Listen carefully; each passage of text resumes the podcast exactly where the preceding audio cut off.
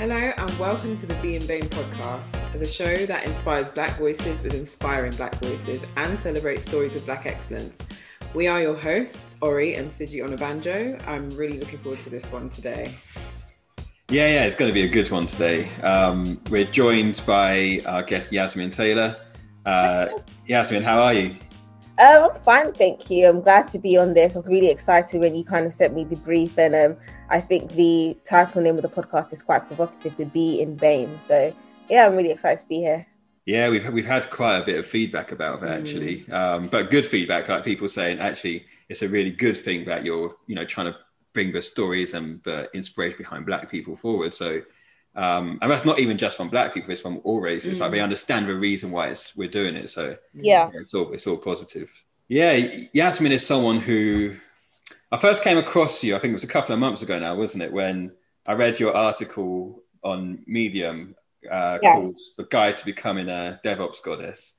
Yeah. And do you know how? Do you know how I know it was a good article? Because it took me fifteen minutes to read. Oh, excellent!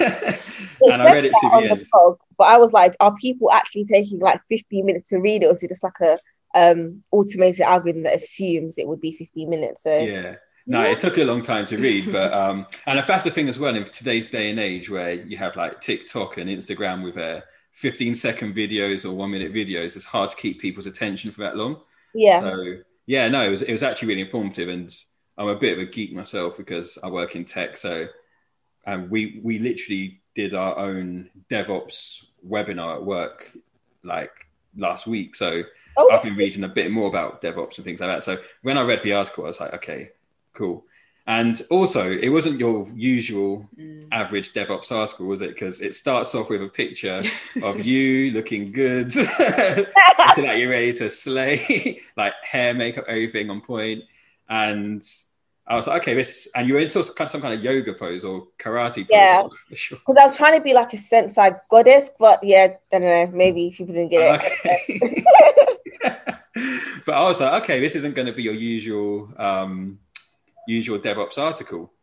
And yeah, you actually wrote something in it as well, like in the introduction, which when I read, but I was like, okay, I need to get you on this pod uh, because you, you wrote... Um, about the fact that one of the hardest things you face in tech is mm. the fact that you're the only person of color um, from working class background and the only female too. Um, and it was hard for you to try and convince people that you're capable, and you always kind of felt like you had to go above and beyond. Yeah. And I think that's a struggle that a lot of people face. So again, it'll be good to kind of touch on that a little bit too. On top of that, initially I didn't quite connect with dots, but earlier this year as well you went viral with some tweets that you put on Twitter uh talking about what you do and how much you earn. Yeah. And it caused a bit of controversy, but as I said to you last time, I actually think it's a good thing because it encourages a conversation actually around things like, you know, pay gaps and yeah um, actually like how how can people get to that level. So I, I I saw what you're trying to do, and yeah, we'll touch on that as well. Um, but I think that's kind of enough for me by way of an introduction. So I'm going to shut up because this isn't the Siji monologues. um, and yeah, we'll kind of let, let you do some talking. Yeah. So um, Yasmin, can you tell us a little bit more about uh, what DevOps is, what it involves? I mean, I don't know that much about it myself, so it'd be good to hear, and for our listeners as well. Yeah, so DevOps actually is um, a set of practices that an organization works towards to help improve efficiency and automation within a business. Um, so we have different kind of methodologies that we work towards. I don't know when it started, but I would say maybe twenty seventeen, twenty eighteen, all of a sudden there was a big boom of automation during because of the likes of A I. But at the same time, we managed to move into a field where DevOps is now not only just seen as a practice or a methodology to work towards, it actually changed into a job title. So um, I'm not sure if you're kind of aware of like project management. It's literally like calling somebody a project management engineer or Prince two engineer. Like mm-hmm. it's, it it didn't make sense. So in the beginning, um, the market in regards to being a DevOps engineer was purely cloud-based, because a lot of people that work in the cloud industry work in a very flexible and agile way, since everything is automated. And the methodology that we adhere to is DevOps. Mm. I think with the boom of the cloud industry, people just kind of like, oh, DevOps engineer. So it's somebody that is able to um, grasp the concept of improving automation and efficiency um, for the business, being cost effective, and also doing that within projects of migrating to the cloud. Yeah. So I first got involved in twenty nineteen, yeah, about twenty nineteen. And that was my first actual job title as a cloud engineer. But when I actually got into the role, um, it was basically a combination of my consultancy skills, my coding skills, just being the person to kind of understand coding, express it to layman terms, and at the same time, kind of project own or handhold the customers into their migration with the cloud, which is obviously um, a massive project. You've got different cloud providers such as A W S, G C P, and Azure. So, boom, all of a sudden, I was a cloud engineer. And then um, it kind of just went really well. Um, and then I would say a year later, the cloud industry kind of went to a boom. And then it literally was just like, oh, you do cloud. And mm. some people were like, they've been in the cloud for five years. I was like, how? How have you been, you know, in the cloud for yeah. five years? So that's just the thing with I T. As soon as a buzzword is about, mm-hmm. you actually notice that that buzzword is just a title. But on the back end, people are still um, developing systems to accommodate that buzzword, if that makes sense. Yeah. What's actually happened now is that you've got people or companies that are looking for DevOps engineers, and you've got some companies that are looking for DevOps engineers but are maybe more so software engineers or Linux engineers or Python engineers or consultants. So there's been many times that maybe I've applied for a job, and it's only when you get through to the second stage you're noticing they're looking for like a software engineer that's like ten years deep, but they're calling it DevOps. So, so it's think, a bit blurred, isn't it? Yeah.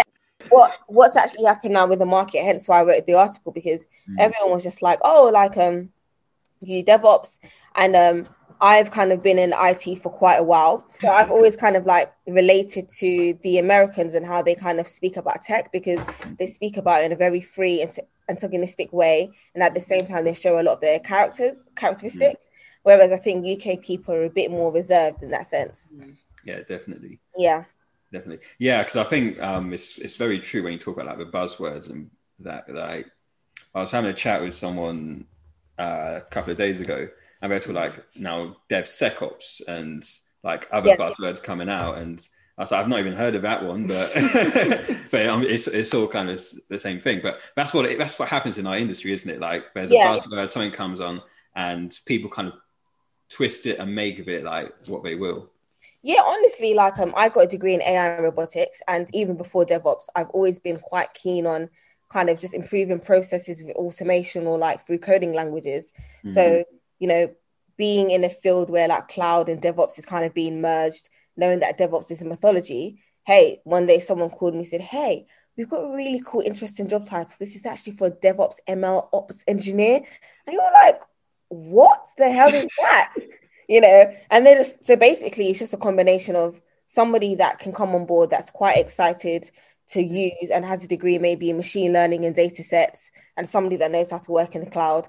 Yeah. And it's just kind of, it's just having that ability to merge it together, and they teach you and they pay up to like one hundred twenty K. You're just like, oh, okay, cool. I'll take that. So it's it's just really, it's just really weird. I mean, in regards to um, DevSecOps, is literally somebody that has maybe worked or played around in the cloud, knows how to code, and probably has worked in cybersecurity for mm-hmm. a number of years, and then boom, you're a DevSecOps engineer. Yeah, in two yeah. years' time, it's going to be something else. It's going to be something else. Yeah, yeah. That's what you got. You got to keep up with the mm. like the trend of things, isn't Just it? Make up job titles and be like, yeah, yeah like.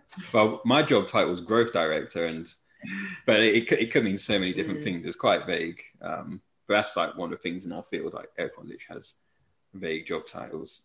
But um, okay, so you spoke about how you studied um, A I machine learning. So maybe if you can tell us a bit more about your journey and how you got to where you are today, because I'm sure as a child you weren't like, I want to be a DevOps engineer, because it didn't even exist back then. So like, no, exactly, no. What, what was it you even wanted to be?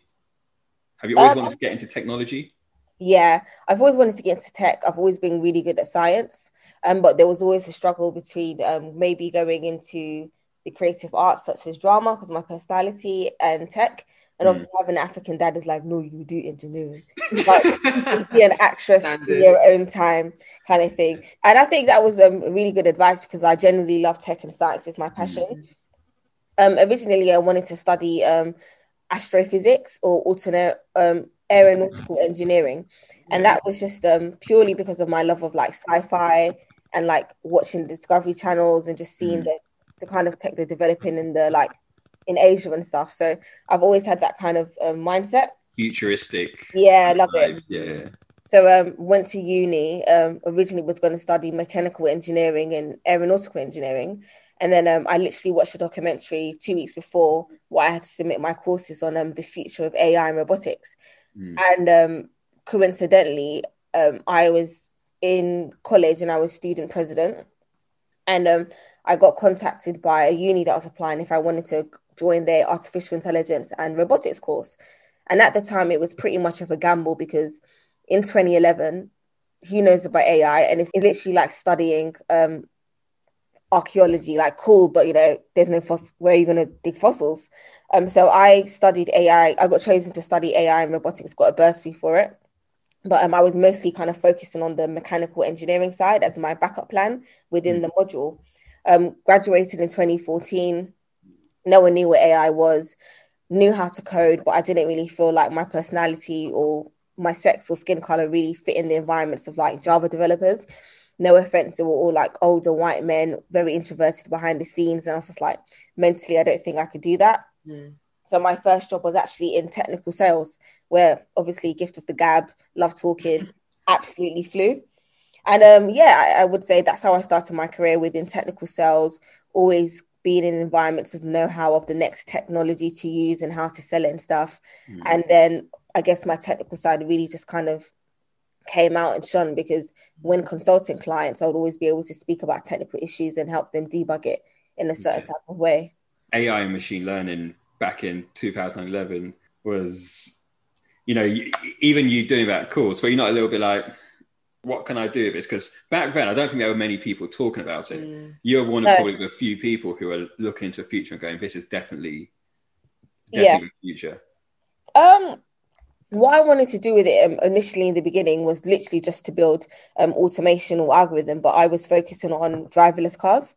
Mm. Okay. So actually my final dissertation on driverless cars. So that was what I wanted to go into, just automation with household appliances, driverless cars, driverless buses and stuff. Um, but even though I I done quite a lot of talks on it and I kind of created quite a lot of um, prototypes, you know, to get funding to do that or just to actually get a job that enables you t- to do that was always kind of rerouting me towards being a mechanical engineer and taking up an internship in Coventry. And I was like, for B M W, which is great, but I was like, that's not what I wanted to do. Yeah. Yeah. Okay. So that's, that's really interesting. And you kind of touched as well a little bit on how you didn't quite suit a Java developer. So maybe talk a little bit more about what the diversity is like and the dynamics. Oh, gosh. I mean, people are complaining about, you know, put the B in BAME and um, no diversity in tech, but you should have really seen how it was in twenty eleven to twenty fourteen. There wasn't even any space as a Black person or woman to go into work with dreads, especially working in tech. I think there's so much stereotypes about tech. Um, it is kind of like a rich white or Asian games. The people at the top have the money. So here you are, you know, Black woman, just turned twenty-one. You graduated in A I and you're just working with people that are maybe your age, no, a bit older than you. Mm.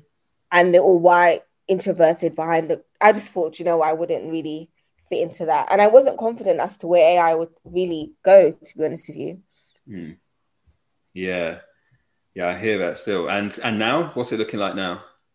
Oh, now, I mean, I would definitely say it's booming. Luckily for me, I've kind of kept my feet wet in the pond per se, because even if I haven't necessarily been out there designing prototype driverless cars in my spare time, I've always been an advocate for the future of A I and I've done lots of talks on it. And I've mm. also just kind of done lots of like creative fake studies on what I would create and how I would create it. So when it came to the time, I think it was winter of like twenty seventeen, and there was like an A I boom.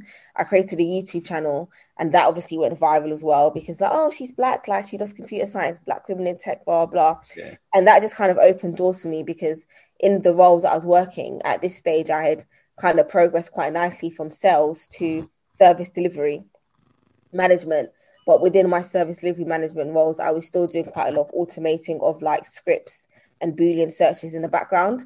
So when I when there was like the new buzzwords of A I, and plus I have a degree in it, it was very easy for companies to kind of put me in and just help merge that together. Mm. So yeah. Um, yeah, and then I went to Rescore, went to Goldsmith University, done a three-month course in data science, machine learning, and Python, which obviously helped plus my degree. Mm. So um, yeah, I would definitely say it's um, okay right now for me. Yeah. And I mean, just kind of talking about A I, because I wrote something on this a little while ago as well. And there's a lot of talk at the moment in the space of A I with diversity and the fact that we have to be careful with the algorithms that are being created because of the bias that is within them. Mm-hmm. So I think it's really good having, it's good having Black people mm-hmm. involved, because it's not just the data sets, is it, that can lead to bias. It's actually the mentality of the people who are actually working on the technology. Exactly. Um, mm-hmm. And if there's not a diverse group of people working on it, then you're going to come out with a product or a machine or a computer or A I that also isn't fundamentally fair. Yeah, definitely. I think that's um, been the main thing to kind of hold A I back. I think there's so many great ideas out there, from driverless cars to automated household appliances to like Alexa. But, you know, weirdly enough, not in a narcissistic way, when you have the ability to code and you are coding into a machine, you are basically that machine's God. So if I, the God per se, am racist or prejudiced or homophobic or sexist, then we're now just going to create intelligent or sentient beings that are just powerful and replications of our mm. stereotypical ways. So um, I actually remember part of my degree, I wrote like a A I Bible kind of thing. I don't think it went very far, but it was just the concept of like, machine shall not kill, blah, blah, blah. But mm. then even when, even as humans, our concept of religion and morality is so divisive anyway. So how are we going to create worldwide automated mm. beings? What is the one rule that they follow? I mm. can say I don't believe in homophobia, but maybe somebody that's a Java developer in Dubai does. So how is that going to... It's just really complicated. So I think it's um, it's definitely something that's going to set back. And I think technology gives you a range of different tools to kind of make the human life easier, but then you kind of clock, okay, I'm making stuff easier, but then am I kind of eliminated the concept of needing humans? So I think um, it's not as, it's a, the concept of it can be very advanced, but I feel like um, ethically we've still got quite a long way to go before we integrate things. Yeah, one hundred percent. Like, yeah. one hundred percent. Do you see yourself in the future going more towards the A I side of tech? Um, I'm just happy to move where technology goes, and I think A I gave me a great foundation, because once you can automate, you can do anything and mold your, your way, really. Mm-hmm. So, how do you how do you find being a, a Black woman in your field right now? Like, what's that like for you? Do you feel like there's any differences in terms of like how you're treated, or do you feel people, you know, kind of respect you for your talent and what you're able to to bring to the table? Um, I, that's a really um, hard question, predominantly because I feel like being a woman in tech, even if I weren't Black, there's so much ismsy face. Right. So sometimes when I look at certain hardships I've had in my career, I'm not sure if it's Black. So I'm not sure if it's racism, sexism, ageism, or classism. Like, it could be any ism, but I guess being Black just puts a whole dampen on it. Mm-hmm. Because I have worked with some Black people that seem to be like, okay in, in work environments, and that's just primarily because they were born in a different class, mm. if that makes sense. So I would say so far from my issue in tech, um, it's probably been more so sexism and right. classism, if that makes sense. And I guess being a Black woman from a working class environment, even if my salary doesn't depict that I'm no longer working class, I think, you know, your mannerisms, even stuff like talking with your hands, is all very ghetto, maybe to some. So it's it's definitely stuff mm. that, you know, had to um, unlearn. Yeah.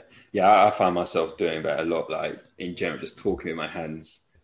I think it's just cultural as well, regardless of your class, it's just as a Black, African or Caribbean person, which is very animated. So it is kind of hard to, so I just sit on my hands when I'm at work. how how do you feel like, so do you feel it's negatively perceived to be that animated in a, I guess, in a typical Black way? by other people in your, you know, your team or the company that you work in? Um, do you know what? Sometimes um, I think it depends on the company that you work in and the job title. If I'm working in sales, I think some people kind of see as, I don't know, it can be seen as passionate that you're young, regardless of your mm. color, and maybe you're using your hands, but you're pointing to the board and, you know, stuff like that. If you're kind of like maybe working in tech, where it's a bit more rigid, it can be seen as a bit maybe um, unprofessional. Yeah. yeah, that's the thing. I think working in tech, like, and I, I try and avoid stereotypes, because my thing is always be yourself, like mm. bring, bring yourself to work. I mean, what do you reckon? Yeah, I mean, I think it's good to like adapt to the professionalism of the environment yeah. you're working in. But then it's like, I guess it's that thing of like, am I changing my behavior because these people are white, or, you know, they come from a particular type of background, or am yeah. I changing my behavior because I feel like I want to kind of improve myself? And for me, I feel like this, I, I want to portray myself in a slightly different way for my own reasons, or is it about them? And I think sometimes the line can be blurred, where yeah. it's like, how much of yourself do you erase to kind of make space for the other people that you're having to, you know, interact with or work with, so that you can be, I guess, accepted yeah. in that space ultimately. Yeah, I mean, I call it assimilation, and I've always referred to myself as like a chameleon, just mm-hmm. able to adapt in different environments. Mm-hmm. I think I kind of stopped being in the mindset where I'm changing my mannerisms to pander to the white gaze, and just changing my mannerisms because I'm working in a professional mm-hmm. environment, if that makes sense. But being black and being animated isn't connotated to being ghetto or unprofessional. Mm-hmm. It's just, there are just certain things there's no need to do in yeah. the work environment. Yeah. I think even the aspect of maybe being in a board meeting and talking with your hands and like being like, okay, boom, that's not racist. It's because there you have to learn to expand your vocabulary, and even if you are using your hand, it's that's fair. Yeah. Do you get what I mean? But yeah, yeah. I, okay. I think there's not a lot of black people that kind of want to get into that mindset, because then it's like, oh, the white people won, and it's mm-hmm. just like, no, it's just. Yes, it's about being yourself, but also understand the context of where you are, which would be the same as anything. Yeah, psychology, because um, I could definitely say when I used to use my hands a lot, it was to act as a distraction or buffer for the words that I couldn't use. But when I maybe extended my vocabulary, I noticed that there was less use to use my hands, because I'm not trying to distract anyone, because I know what I'm trying to say. Yeah. So, uh, yeah, it depends on the person. Yeah. It's still good, though, sometimes in the board meeting to be like, all right, boom, listen, this is what we got here. Yeah. Just wake everyone up a little bit. I saw, actually, that you've, you've, you're involved in a conference coming up, aren't you? Yeah. Yeah, go on, tell us a little bit about that. Um, so that's the um, T L A Black Women in Tech. It's on behalf of Deloitte, which I'm really excited about. Mm-hmm. And um, it's just talking about, obviously, Black History Month, Black women in tech that are excellent. So thanks for that. And um, I'll also be doing a segment on knowing your worth, you know, how to get into the industry, and salary negotiation, of course, because that's what people were really excited to sign up on based on the blog. So, yeah. And that's that's actually, it's kind of gone full circle into um, a good segue into sort of how we got to know you in the first place. Yeah. So for the, for the audience that kind of don't know the background, do you want to kind of just explain a little bit about what happens? Yeah, sure. So um, obviously in DevOps, um, I wrote a guide on, you know, how to become a DevOps goddess.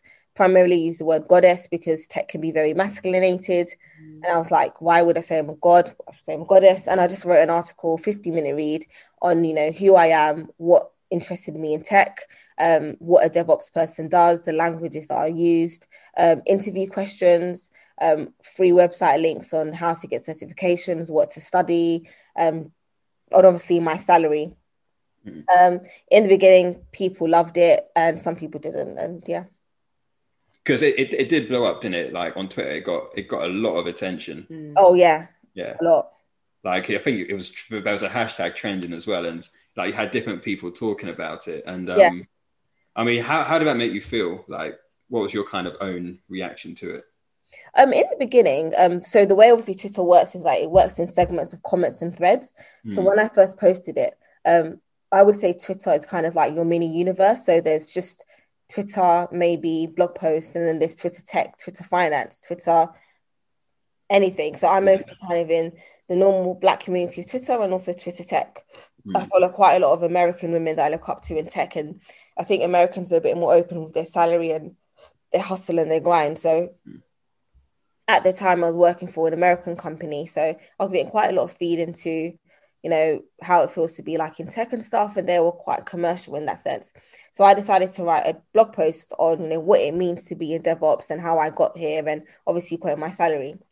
Mm. Um, tweeting my salary plus the blog post, people thought, oh my gosh, like, thank you so much, like, for bringing me in.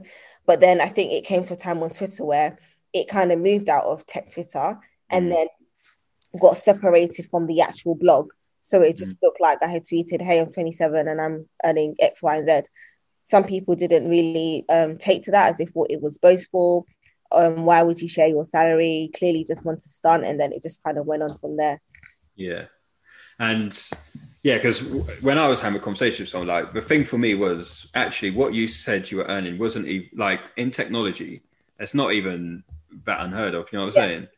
But I think it's probably the mm. context of people not really understanding yeah. the world of tech and it be, it being a high amount. So yeah, I mean, how yeah how how did you how did you handle that? How did you feel? It was really weird because, um, like I said, I had American tech Twitter that were just like, you know, um, she's doing well, what's the problem?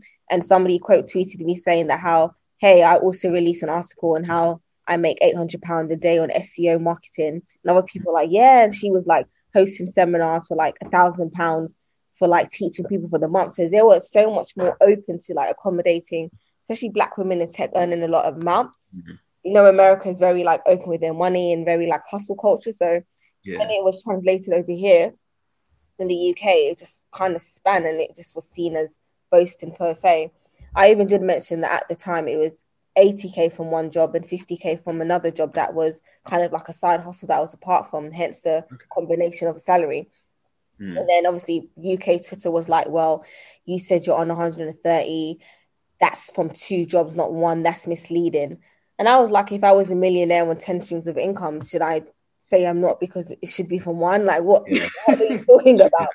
And then yeah. somebody else said, well, you know, I've checked her LinkedIn. She's moved around quite a lot. She's a contractor. Of course, you're going to be on that call a spade a spade.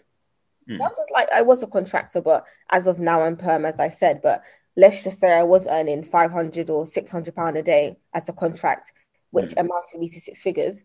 Is that Is the money different from contracting? Is it fake? Is it like a different G D P? Yeah, yeah, yeah. So it was just a lot of backlash and just weird, snide kind of like compliments, uh, if that makes sense, which is kind of confusing because apart from like working in tech and even before I announced my salary, I've always been on the front line of being an advocate for being a Black woman in tech.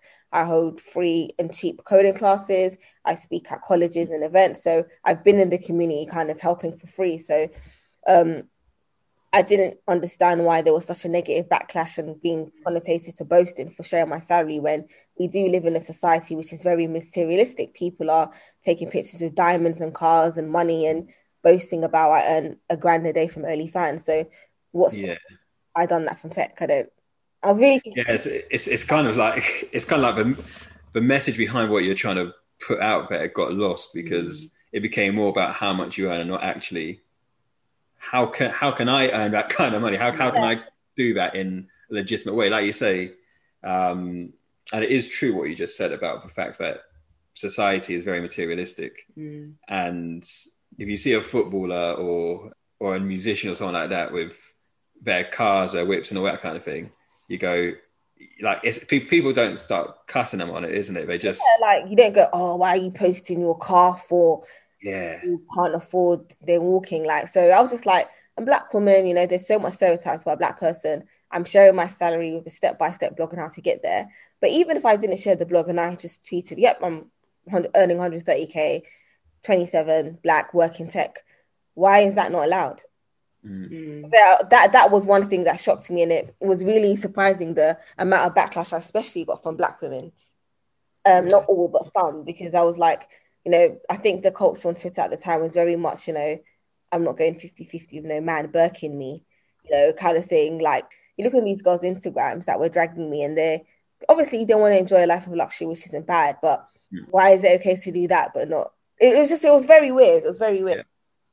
Yeah. Mm. So, so do you think it was more like a U S versus U K Twitter, or do you think it's actually like specifically Black Twitter a little bit that with getting on you? I would say in the beginning it was mostly Black Twitter getting on me, but most of my um, people that were backing me actually came from U S Twitter, Black, white, or Asian. They were just like, mm. she's done nothing wrong. Like, why would you do that kind of thing? Someone then showed a spreadsheet of like, um, mm. hey, this is me and my companies. We're very transparent with our salaries in tech. Like, I don't see what's wrong. Then my manager that I was working for, for the American company, he used it as marketing ammo. We're just like, oh, this is one of our like engineers. He's earning this. So it was, it was very weird. It was very weird. Um, and regards to the U K side, I, it was... I would say I kind of got off lucky because it blew up so much on Twitter. They actually went on to LinkedIn, and um, the U K corporate professional market absolutely loved it. Absolutely loved it. And it gave me the opportunity to kind of move on to be interviewed for roles, which some of them I didn't get, that were giving me six figures from one job. And I was like, oh, and that was just based on the fact of, no, you're right. We do need more salary transparency. I've been watching your LinkedIn. You've done really well. So that was the blessing that kind of came out of it. So like, how do you, how did it affect you mentally though, when you got all that backlash and, you know, people being quite nasty and yeah, jealous? It sounds like a lot of, there was probably a lot of jealousy in, in that. Um, yeah. How did you feel? Oh gosh, it was horrible, because it's one thing to go viral, but I think when you're going viral and it's something about your career, and cause I had been so open, I had been so open about, um, not only my salary, I had shared, I had shared um, access to my LinkedIn. Um, obviously shows my company and my personal email address. It's like I'm going viral, but people are so triggered to the point where mm. they are now trying to affect my livelihood per se. So um, and apart from that, it was the beginning of lockdown, so you can imagine being isolated, don't know what's going on, you know, people getting made redundant and furloughed left, right and centre, and then you've gone viral, and then as soon as you know it, somebody had contacted my old employer to insinuate that the fact that I have a side hustle that's paying me is a breach of contract. Wow. People actually went to those lengths. Yeah, my employer called me the next day. I was just like, like, your article's nice, but we've had a lot of complaints from our Twitter page of people mm. saying, you know, why did you say that you're on six figures? Mm. And they want to know what I'm really on. And it was quite embarrassing, because from that company, I was only getting paid at eighty K. So it looks like, are you lying? Mm. And then a part of that, um, I guess I was quite negligent, and I didn't read the contract, because I was working for a government-based data company. So um, even though the other company I was working for wasn't a competitor, because I was working for such a sensitive data company, I couldn't do too. Hmm. So um, in the end, they were just kind of like, it's all right, but um, we kind of have to clean this up. And in the end, I just decided to leave because, yeah, again, only Black girl, and it was just embarrassing. Like, you know, luckily mm. I got other opportunities from that, but yeah, it was it was quite hard. And then obviously I find that out, then I was just like, do you know what, you lot enjoy the hood. And then that just spiraled out of control as well. Yeah. Mm. That's like just dropping that little bit, little match. Yeah. yeah. yeah. But I can understand you being, you know, angry and like, you know, I guess to an extent maybe wanting to retaliate a bit, because it's like, it's pers- it's affected you personally, and yeah, you know, I now had to leave that job, and, you know, you know, it's people that you you know, and have worked with before, and, you know, having to have that conversation even in the yeah. first place. Mm, yeah. Yeah. And I think as well, like, this is one of the things that I'm hoping to get out of this podcast, which is us supporting each other and us supporting us. Like, as a community, I feel we, sh- like, Black people, yes, we're all Black, yeah? Yeah. But we're different, like, yeah, we're, we're not all the same. But I think there should be something where we're actually supporting each other and helping each other grow. Like, I, me personally, when I see a Black person doing well, mm-hmm. I endorse it. I'll shout from a rooftop, even if I don't really know the person, just yeah. to kind of elevate mm-hmm. them. I think we need to do more of that, because for you to try and do something good and address so many issues as well, such as like pay gap between yeah. men and women, for example, or pay gap between different races, just by you putting that tweet out there, that's where the conversation should have gone. Mm. Like, yeah. how can we get more equality? And also, how can we get more people into the tech space? Because like we say, it's not very diverse. Your article and the things that you're doing can help make the space more diverse. And it kind of didn't end up going down that route. No, not at all. It went down that route on the corporate professional LinkedIn side, mm. but the actual Black community, which I was targeting, it definitely didn't go um, down that route. I think after a while, they were just like, oh, like, I want to get into DevOps now. I had people also ring my workplace, um, asking, applying for the jobs with no experience, wanting to be on that salary. Well, it was really bizarre. I was just like, okay. You know, like, why would you try to do that? But I think when you are in a position as a Black person where you've done fairly well for yourself, it's very hard to talk to certain aspects of the Black community without being called, oh, you know, you're classist, you're a Q now. Mm. That makes sense. And I think that's why a lot of Black people that maybe are in our positions where they have professional jobs in very um, niche places, they literally just go off and say, I've moved out of the hood and I'm not coming back, because mm. the amount of backlash that you get, the jealousy, the who do you think you are now, it's just not worth it. If it's not pop culture, there's not really a- as much aspects of, you know, the Black c- culture in certain segments that really like it. I, I don't know why. That just that's what I've seen so far. You can't even be Black and be conservative without somebody sending you a death threat. It's absolutely ridiculous, because as Black people, we're not a monolith. We're different, if that makes sense. Not every Black person struggled in life. Yeah. No, you don't always have to come from a rags to riches. You can just, hey, um, both of my parents are degree educated. They pay for me to go to private school. Here I, here I am. That doesn't invalidate my experience to yours, but. Do, do, do you think that's a minority viewpoint, though? Do you think that's like majority of people? Because, I mean, I've experienced similar things, but I would still say it's both a minority of people um, who tend to have that mentality, but it's often sometimes a minority that talk the loudest, if that makes sense. Yeah, I, I mean, I think that that is depending on who you are and where you hang around. If you mm-hmm. maybe grew up in a middle-class, upper-class environment, um, you probably wouldn't face it as much because they're just used to a certain lifestyle. But maybe when you come from a working class environment, plus you're a minority, mm. it's just a bit more different. Mm. Yeah. So I have noticed that when I do speak to people that maybe um, did come from a working class environment, but they've academically or financially changed their class, or Black people that have been born in that class, it's easier to have certain conversations without the hint of, oh, you're boasting, because mm. they don't see it as anything to boast about, if that makes sense. Mm. Yeah. It's interesting. So, so what's next for you? Um, next, I'm doing my master's um, in data science and A I. Oh, okay. Wow. Yeah. So data science, yeah. Yeah, data science and A I, and I think it has a module on um, statistical mathematical programming, which I'm really excited about. So, it might be a stat, math, ops, dev, cloud enthusiast, A I machine. I don't know. I don't know. I'm doing that. Um, What else am I doing? Yeah, I thought it would be best in quiet time of COVID to try and just sit down and study, because now we have the opportunity to do both. Um, mm. Currently just working one role at the moment, because, you know, working two roles, even though it was nice to be on six figures for about five months, it is really hard, if mm. that makes sense. So I guess the aim is to kind of um, technically work in one role and then maybe help see if that can allow me to demand six figures from one role at least, because time is money, but time is mental health. So Um, yeah, that, that's that's what's next, really.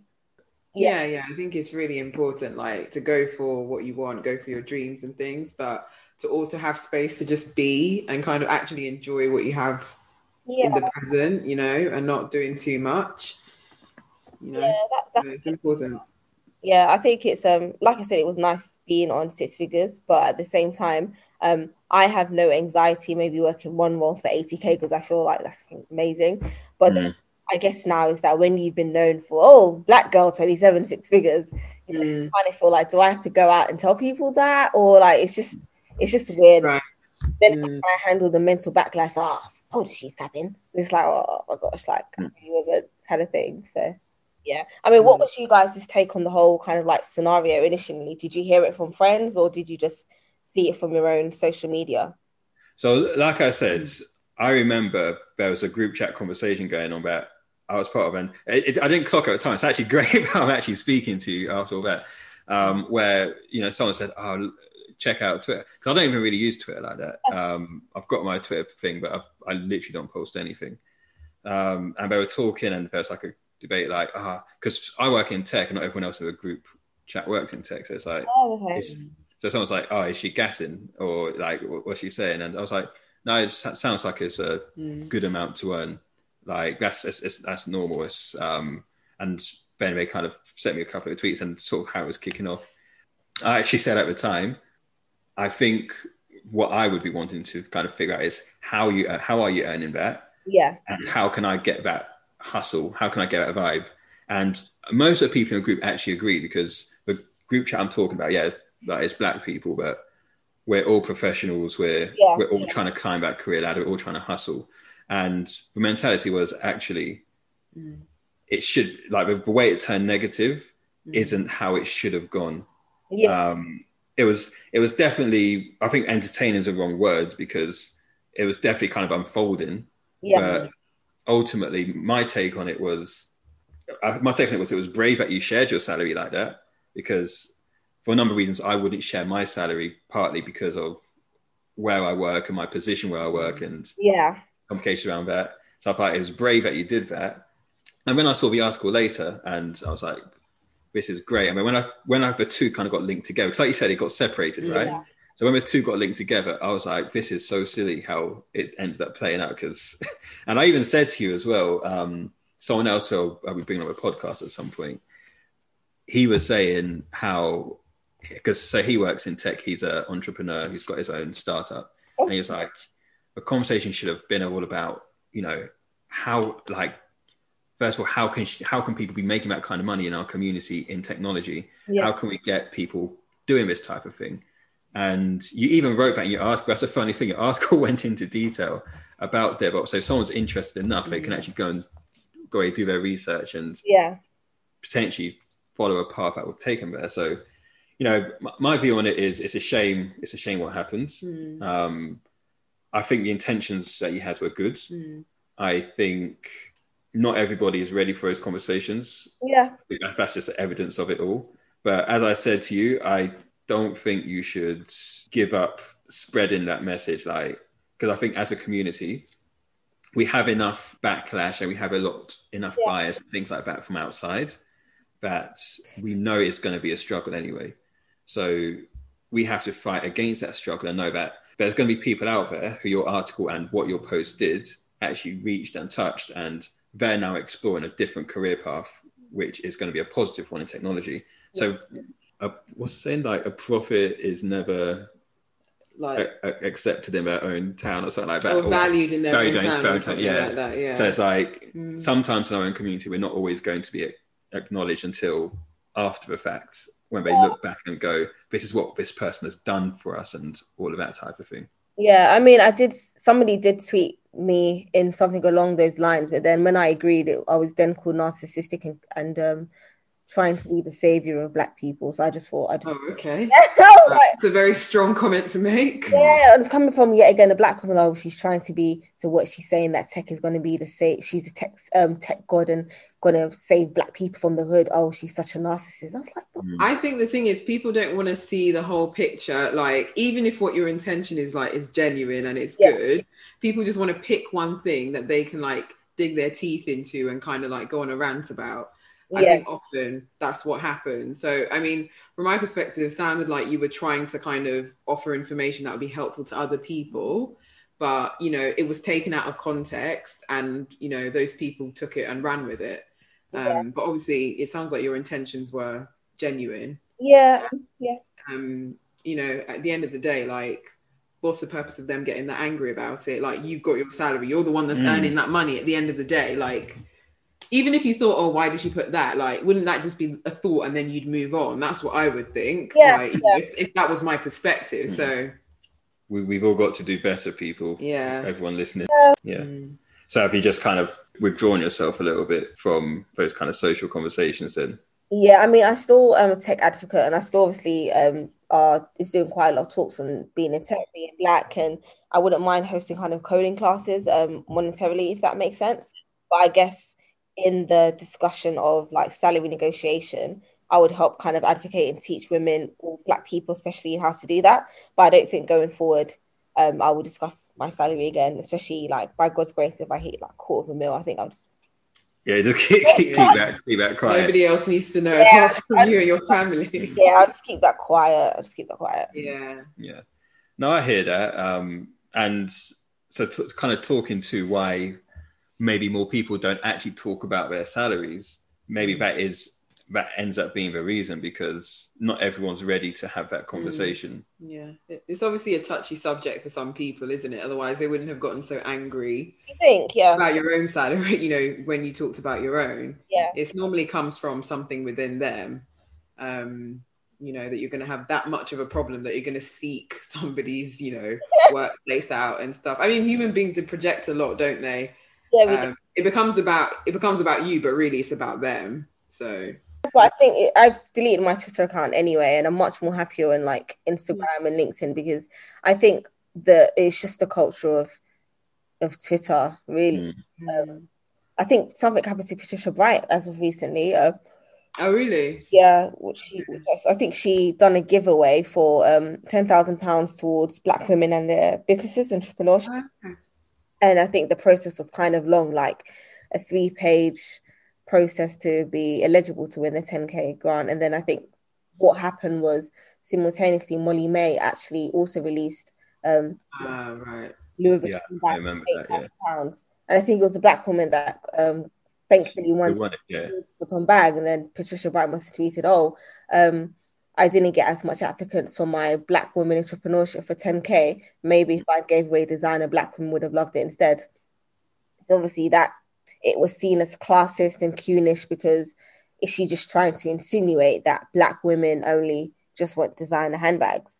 Someone sent it to me and I wasn't as offended, but I understand why she would be in the assumption that there's a lot of Black people, women maybe following her platform, that are more so interested on, you know, how to look luxurious, but not necessarily attaining the wealth, especially if she's saying she didn't get as much sign-ups, or saying that her process weren't, wasn't easy. But I was like, why would you make it easy to win a ten K grant for your company? Like, yeah, in regards to being an entrepreneur, and obviously, you know, as a growth director, V C funding and pitching, it's a, it's a process. You're not just going to mm. enter a live stream. And so that just kind of showed the mentality of some people. It was weird. Yeah. I was like, Yeah, I, I think I think it's about knowing your audience, isn't it? Yeah. Um, and as I think, as we said, like being Black, we're not we're not all one person, we're not all one voice, but we do have shared experiences. Yeah. Most of the time, especially if you come from a particular class, and even if you've left that class, like you still have those backgrounds and experiences and stories. So my aim is, I mean, a lot of the work that I do in terms of like outreach, stuff like that, is on LinkedIn, where I feel the message is being received. Um, not to say I wouldn't go on Twitter, but yeah, I think LinkedIn is considered a bit more of a professional network, and yeah. schools and universities and people like that. That's, that's where you can kind of reach people, and those who are interested will respond. So yeah, yeah, no, it's a, it's a very interesting conversation. Um, like I said, I do think there's lessons Best mm. lessons and teachable moments out there, and I hope people who are listening from all classes and all over just realise the fact that we face so many challenges already. Yeah, we need to be supporting each other and look out look out for one another as well at the same time. Mm. Yeah. So, so yeah, I think that's that's kind of my outtake on it all. Yeah, good. But um, other than that, being in tech is is quite good. Um. Still, we're quite still underrepresented in the industry, um, which I find still quite surprising. And um, there's not, there's, I have a lot of kind of like Black people, especially, sign up to like my tech seminars. But um, luckily enough, which I thought was really cool, is that they're more so interested in learning tech to use for their own startup or company ideas rather mm. than working for somebody. So I think that's really exciting. Yeah, no, definitely. Um, I'm actually involved in a scheme um, called one thousand Black Voices, and it's different Black startups and tech companies who have gained mentorship from different like companies, and I think uh, Microsoft and some other companies are involved too, mm. um, as well as my agency. So, you know, it's those kind of things that I want to be doing more of, because that's, that's that's encouraging, you know, Black entrepreneurship, Black tech ownership, and getting more Black people into technology. Yeah, definitely. That's such a good... I think I've heard of that before. Um, yeah. yeah, that's pretty cool. Yeah. What, what, what would your What would your advice be to um, a young person listening who wants to get into technology? What What would you kind of say? Um, don't follow tech for the money. Follow for the passion. Mm-hmm. Um, you generally have to be interested in tech. Like being a doctor, for instance, is a noble job, but I would never switch my tech profession to be a doctor because I find biology boring. So the money is nice, but do it for the passion. If you don't have passion, it doesn't mean if you're not on six figures or eighty K or seventy K that you're not doing anything. You know, just follow your, your passion, really. Cool. So I guess you said you're, you said you're off Twitter. So how, how can people find you? They can't. Um, they can't. They can't. um, Instagram, Taila Sky. So that's T A I L A underscore S K Y. And um, yeah, I'll just do Instagram, not LinkedIn for now. I'll just do okay. Okay. Fair enough. Yeah. Okay. They can, okay. they can find me on Instagram. Um, I do quite a lot of just impromptu tech lives on my Instagram. Um, but yeah, I think I think the buzz has kind of died down now, which I'm kind of happy about, because it's like, concentrate on something else, like the customer be. Yeah. So. Cool. Um, any any kind of final words? Anything you want to say? Um. Yeah, I have a podcast out. Um, got sponsored by okay. Acast Media. So the podcast is on my page. I'll be releasing it bi-weekly, and um, yeah, that's what I'll be doing. So my next um, podcast actually is with a sales director, and it's just about um exploring the different avenues of being in tech but mm. not being technical. So I started my technical career being non-technical. Yes. Now I'm technical. So yeah, you can. There's there's so many okay. things you can do. And what's the name of the podcast? Tech, Tech with Taylor. Taylor. Okay, so make sure you check it out, everybody. All right, well, it's been it's been really great yeah, speaking to you again. Um, I think every time we have a conversation, like I'm learning new things, and it's always engaging. So I love that. Thank you, everyone, for listening. And yeah, this is the Be In BAME podcast. As we said at the start, it's about bringing on inspiring Black voices to inspire other Black voices and share their stories of excellence and how they've achieved in their career. So we'll have more episodes coming out. Um, thank you again, Yasmin, for joining us. It's been a great interview. Yeah, thank you. Yeah, follow us on Instagram at the Be In BAME. Yeah, my personal handle is at London Perinatal Wellness. Yep, and my my Instagram is at um, Siji S I J I underscore Banjo B A N J O.